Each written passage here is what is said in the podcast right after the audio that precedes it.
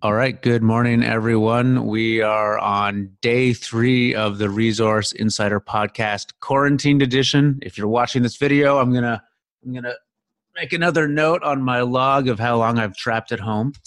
Um, today, I'm sitting down with Warren Irwin, the president and chief investment officer of Rosseau Asset Management, a mining focused hedge fund based out of Toronto.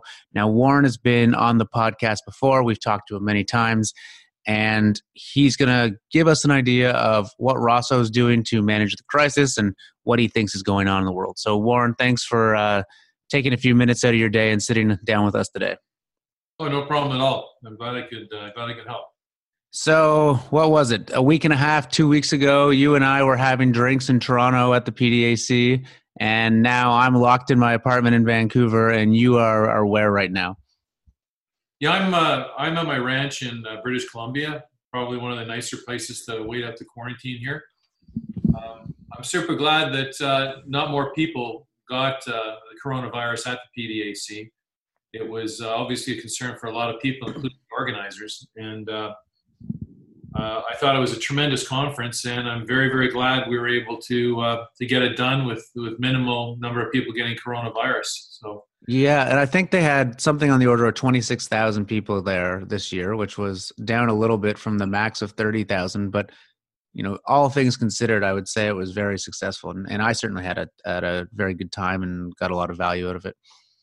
Yeah, for me, it was absolutely fantastic, and. Uh, I was impressed with the organizers how they um, they had hand sanitizer everywhere, and uh, I imagine that helped quite a bit. And uh, everybody was aware. Everybody was you know either fist you know pounding the pounding the fists or hitting the elbows or whatever. And uh, so we were we're just in the early days there. Who would have who would have thought that uh, we'd be where we are today within a matter of a few weeks? Well, that's a good place to start. I think. Do you think? We are in the early days of what's going to be happening with the coronavirus. Do you think it's something we'll get through in the next six to 12 weeks, or is this going to have repercussions and uh, uh, an influence on the market and people's lives for the coming year or more?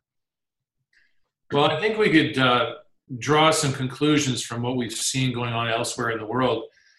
Uh, China, right now, I just got word right out of Hong Kong here that uh, there's um, a friend of a friend has a factory in Hong Kong. He's running flat out 110%.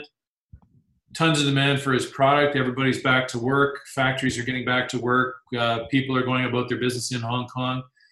And um, the only thing really missing out of Hong Kong right now is tourists. So China is turning. Also, a friend of mine has um, a relative who runs a face mask factory in China and in the early days of the, the virus outbreak, um, they were basically approached by the government and told them, "Listen, we need to take all your all your production." And now the the signals from the government is, "We won't need all your production, so feel free to start, you know, shipping it to where it's needed around the world." So it, it's clear that China is turning. I have another small investment in a company where we're just being inundated um, by the Chinese right now, looking for product because. Uh, they during the, the virus they'd run down their stores quite a bit and uh, they're looking for certain products that's only available in, in italy. So we we have a, non-italian source. The source there is marble. Uh, apparently the italian quarries are are having a tough time if not closed uh, in producing marble. So we have the chinese hounding us for marble and for granite. They've got big capital projects that are um, being cranked up and they're going to be looking the world, scouring the world for product. And um, things are turning in China, that's for sure. And if we could look forward uh, to where we're going to be in another month or so, uh, I'm hoping we could have a similar example where we have made it through. Uh, there are very few new viruses, uh, virus um, diagnosis happening, and uh, people are ready to get back to business because truly, you know what it's like to be stuck in a room for a very short period of time. And I think in about a month's time, six weeks' time, if this virus is, is petered out, people will be motivated to get back to work and get back making money and get back making the things happen and continue where they left off before. And I think the determination of Canadians and, and Americans um, when this turns will be tremendous to to get back on track, get things rolling, and um, so I'm looking forward to that day. But that day is a few weeks away for sure. Talking, uh, you know, to your contacts and the research you've been doing, do you have a feel for what it takes to go the way of China versus perhaps the way it looks like Italy's been going, where it's been really overwhelmed by the number of cases in a relatively short period of time? Um, and do you think we in Canada or the United States are are prepared to do that? The things that it took for China to recover relatively quickly from this, or do you think because we are a more liberal uh, environment, people have more freedoms, we're at risk of of, of, of a much wider, more uh, prolific spread of the virus? Yeah, that's a that's a very good question. In Canada, I've been watching, uh, being here in British Columbia, I've been watching the health minister in BC. I think they're taking a very uh, very thoughtful approach to the to the matter, and I think we're we're on top of it. I think people are um, coming together as a as a community, as Canadians, to to look out for one another. Um, in the U.S., I'm a little concerned when I read stories about what's going on in Florida right now with spring break. People partying it up, saying, "Hey, I don't care if I catch the virus. I want to party. The virus is just going to be like a flu. I'll get over it." What they don't understand there is they're being quite selfish in that they don't recognize that that virus you bring back to your little town in midwestern uh, U.S.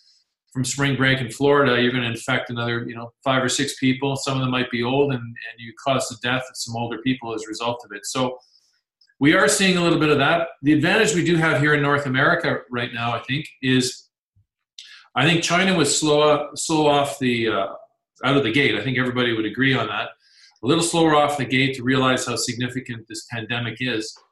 In Canada and the US, we've had this warning and we have no excuse to be late out of the gate. Um, I don't know what happened in Italy. Um, it seems to be absolutely out of control.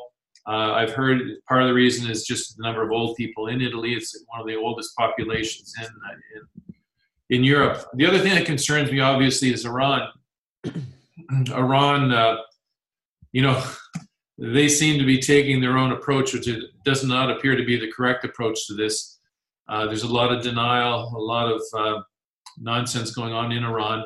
As you may recall, the person who got one of the people who got infected at the PDAC that I'm aware of, the the rumor has it they got it from a, an Iranian uh, student who was at the PDAC. So yeah, Iranians are spreading it around the world. Um, you're hearing it in a lot of different countries. So um, I'm hoping that'll that'll slow down a bit, and I hope the Iranians get get a grip of what's going on. But um, I think in Canada we seem to be doing the right thing. But I am concerned in the U.S. about how flippant people are about about it, frankly. So I hadn't thought about this until we're just now us talking. But do you think? Um, from a market perspective, from an investment perspective, the fact that China is kind of ahead of the curve on this one, they're at the front of the curve, they're going to be they're going to have an opportunity and perhaps take advantage of that opportunity to start buying up assets and uh, you know deploying capital around the world. Do you think that they're going to be able to jump on that right now? You know, that's absolutely true. I was just on a conference call this morning with uh, with an oil company I'm involved in, and um, the Chinese are all over us. Frankly, they're back to work. They're back to business. Also, uh, the, the reason I can talk about it is it's a private company, so there's no market impact. But I'm also aware of um, some some instances where the Chinese are all over uh, some public companies right now, starting to do the due diligence, and um, so we'll see where that ends up. Uh, China actually could really benefit here because they'll be first out of the gate. Can you imagine the impact of $30 oil on the Chinese economy going forward here? That's going to be tremendous. And um, that's possibly part of the reason we're not seeing a lot of the industrial commodities getting totally wiped out because we know there's going to be a tremendous infrastructure building spree in, in China. And I tell you, they won't be spending that money on oil. Oil will be cheap. Yeah they'll be going around the world hoovering up all the commodities they need to to build their projects. So I wanted to ask you about that because I've been talking to a lot of people this week: George Salamis, Rick Rule, Mark, Marcel de Groot, and everyone's talking about gold, and that's an obvious safe haven for everything that's going on right now. But do you think the stimulus and the the money that's going to be poured into the global economy actually makes sort of uh, base metals a really really attractive place to be right now? Particularly, obviously, I'm thinking copper. You know, I I own a chunk of the one of the world's biggest new copper discoveries, the Cascabel discovery. I own it through Cornerstone, not through SolGold. Um, you know, you, you have to think the Chinese are going to get lots and lots of money, and they're going to be hoovering the world for the commodities they need, and copper will be one of them, and uh, one of the, the main ones. The other ones we're looking at it is, I don't know if you noticed, one of the top performing uh, metals, or if you could call it a metal this year, has been coking coal. I was sent an article yesterday on that. Like, you know, you're looking at iron ore, coking coal, copper. They're going to be in. They're going to be needed. Uh, my view on gold is way different than I think many people in the in the gold bug community. At Rosseau, we, we've done an analysis of where we've made our money.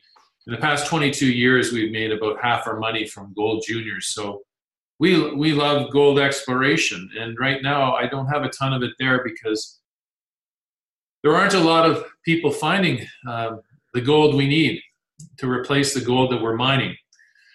The reason I'm bullish on gold long term is not you know that any traders will jump on it or because of this crisis or that crisis, like a lot of people think. And you're noticing there's virtually no relationship between a crisis and the price of gold. The big bullish thing for gold long term is we are not finding enough gold. We are at the forefront at Rosseau. We are at the forefront of gold discoveries. We're not finding the gold in the size we need to replace the gold that's being mined. So one of two things have to happen here.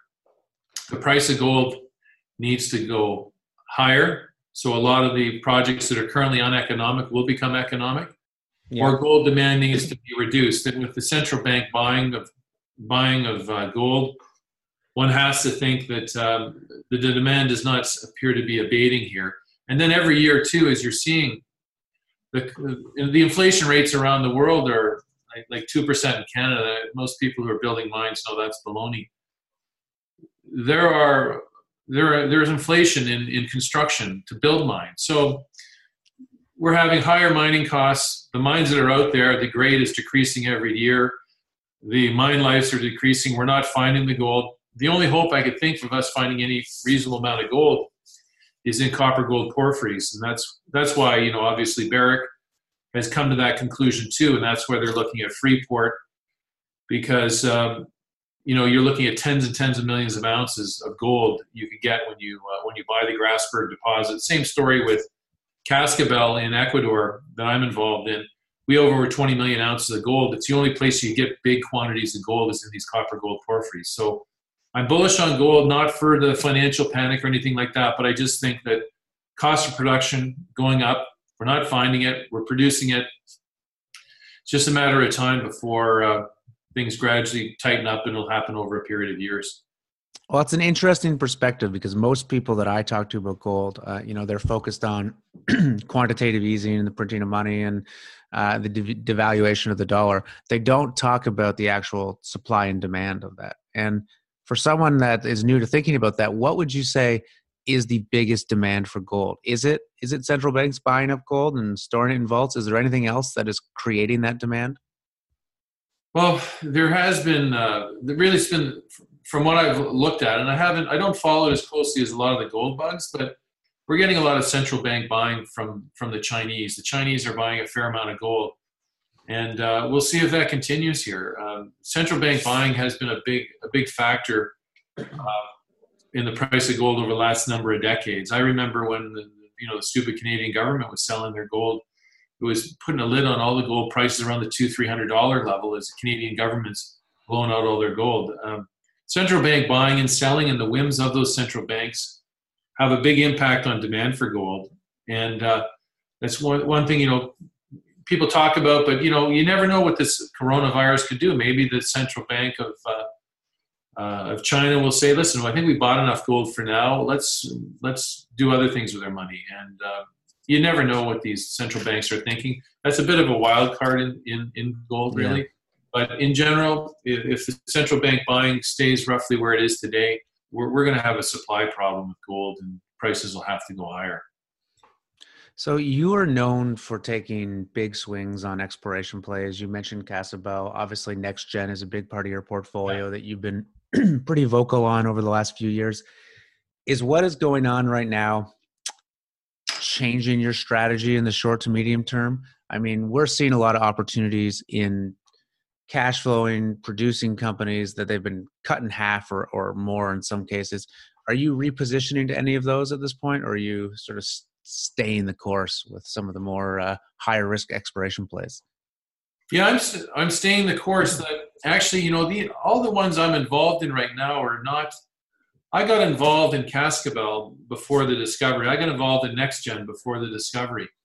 So they're they're kind of blue chip right now. Um, but to give you a sense of how cheap NextGen is, we we bought it from a distressed seller and we tried to beat up all the sellers. And we weren't exactly in a great market when we were buying the stock. We paid 60 cents a share.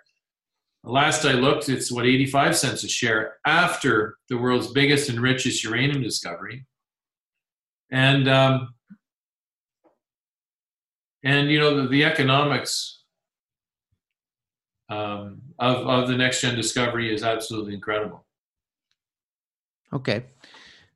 Do you you're in some more remote, more exotic jurisdictions such as Ecuador.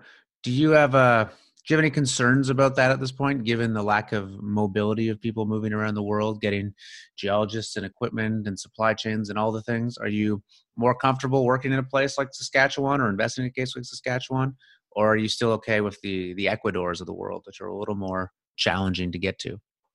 Yeah, well, Saskatchewan obviously is the gold standard as far as um, mining jurisdiction. Uh, the cool thing about NextGen, we've got the former premiers on our board. The current government is highly supportive of what we're doing. The First Nations are highly supportive. We're creating a commodity that will definitely help uh, reduce carbon emissions globally. So, and we're we're also in mining it in the hard rock, not in the not in the sandstone, waterlogged sandstone like Cameco is. So, there's a lot of good things going for us. I've been involved in, in Ecuador for, for, for quite a long time. I was one of the largest investors in, um, in Fruto del Norte through uh, Aurelian when we sold that to uh, Kinross uh, some years ago. So I've watched the, the political changes within Ecuador.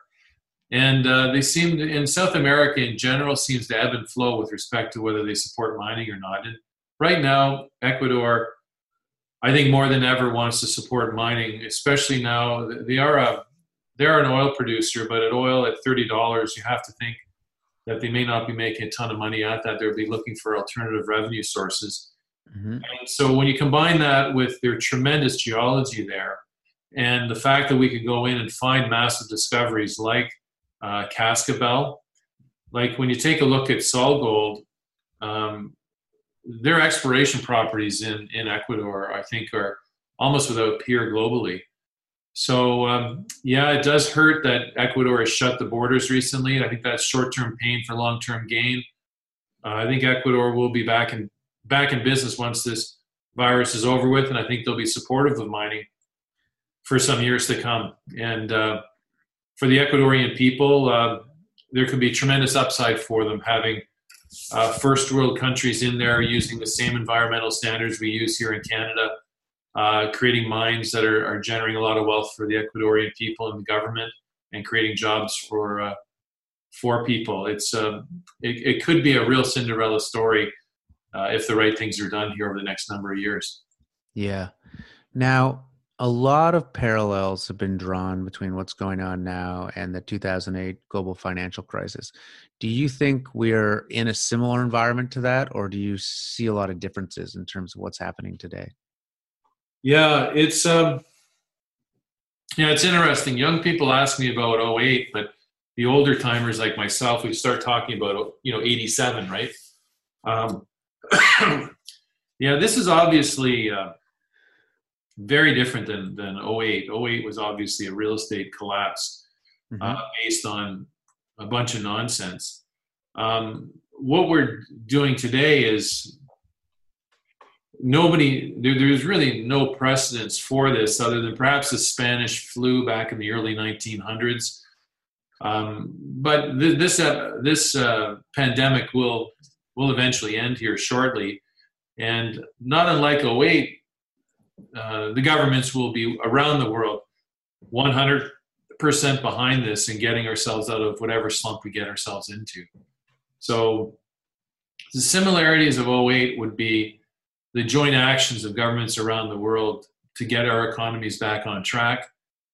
Uh, the things that are dissimilar is that the uh, the reasons we're going into this this this pandemic is uh, is largely uncharted water. We haven't had something like this for about hundred years or so, mm-hmm. and it'll be. But it's something as China is proving, we could get over this very quickly. So you know, I think, you know, you're hearing out of the US guy, I understand Goldman had a call the other day. You know, their their experts are telling them they could have 150 million Americans infected with this. So I'm going, if the Chinese had about 100,000, to go from 100,000 to 150 million, um, frankly, there would have to be a, a massive meltdown in the American health system and American society for that to occur. So I, I, truly hope that is indeed not the case. I hope the U.S. could do a job to stop to stop the virus before it gets anywhere near those numbers. Um, so we are in uncharted territories. Do I know when it's going to end? I don't. I don't think anybody does. You're hearing all sorts of things from different experts. Uh, some experts, I think, have uh, an incentive to get people wired up, you know, fired up and excited and panicking because um, gets them more paid television spots, you know. So it's tough to know what's going on. All I know is from what I'm seeing here in, in Canada is uh, people are are generally acting maturely, trying uh, people who can stay at home are staying at home, and I cannot imagine that we'll get to the numbers that that the experts on the Goldman call would be were predicting. If we do get there, it should be a complete embarrassment to Western society, frankly. Yeah.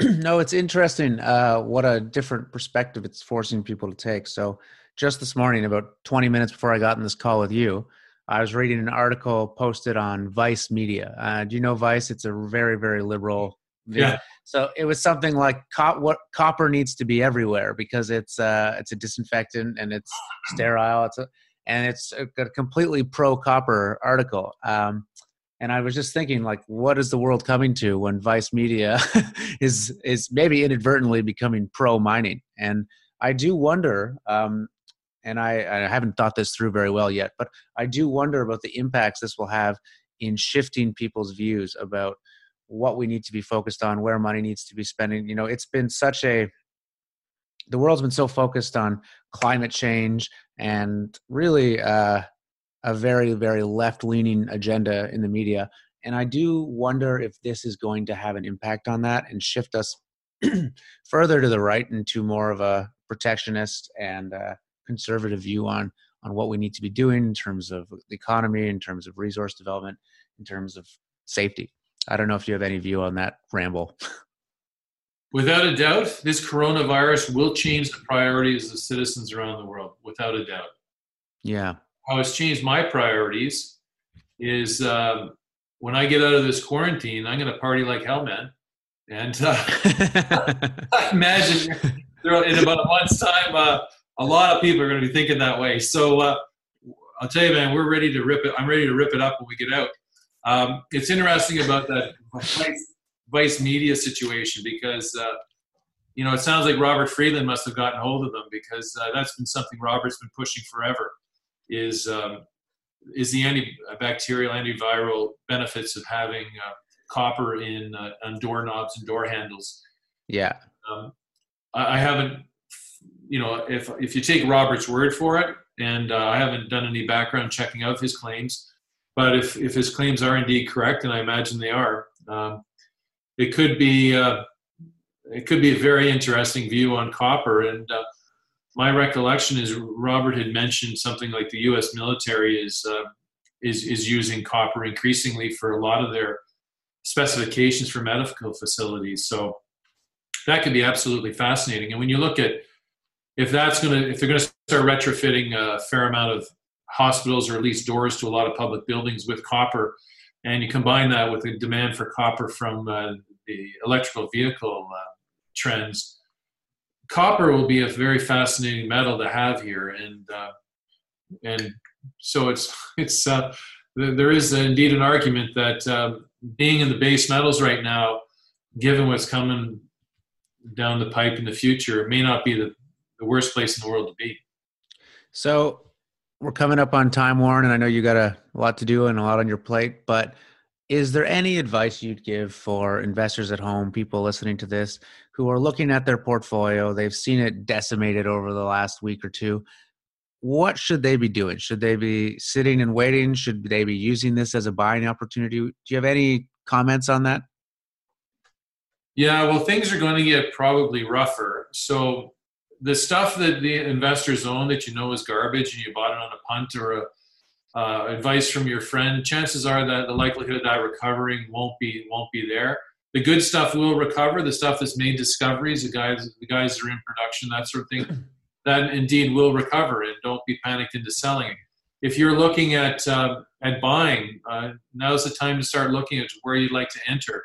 Uh, there's some tremendous situations out there, even depending on your risk profile. Everything from uh, you know uh, the massive dividends you're earning on Canadian bank stocks right now to um, you know if you want to get a little riskier uh, and, and more optimistic on the Russian Saudi situation, perhaps you may want to stomach a little bit of oil dividends in time. Or there's one I was looking at the other day, Labrador uh, Iron Ore Royalty. Um, you know, if you're if you're of the belief that um, that there's indeed going to be a demand for iron ore and uh, and coal going forward to rebuild the Chinese economy and get these infrastructure programs going.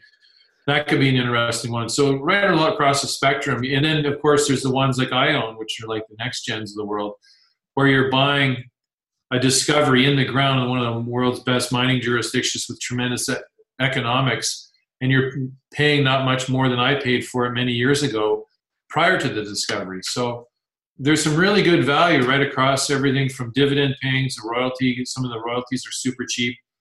Um, the producers are obviously cheap, and then some of these uh, projects which have made the discovery, the resources are sitting in situ. They've been drilled up. We know what they have. We know what they are. We know the economics if they were put into production. Those are super cheap too.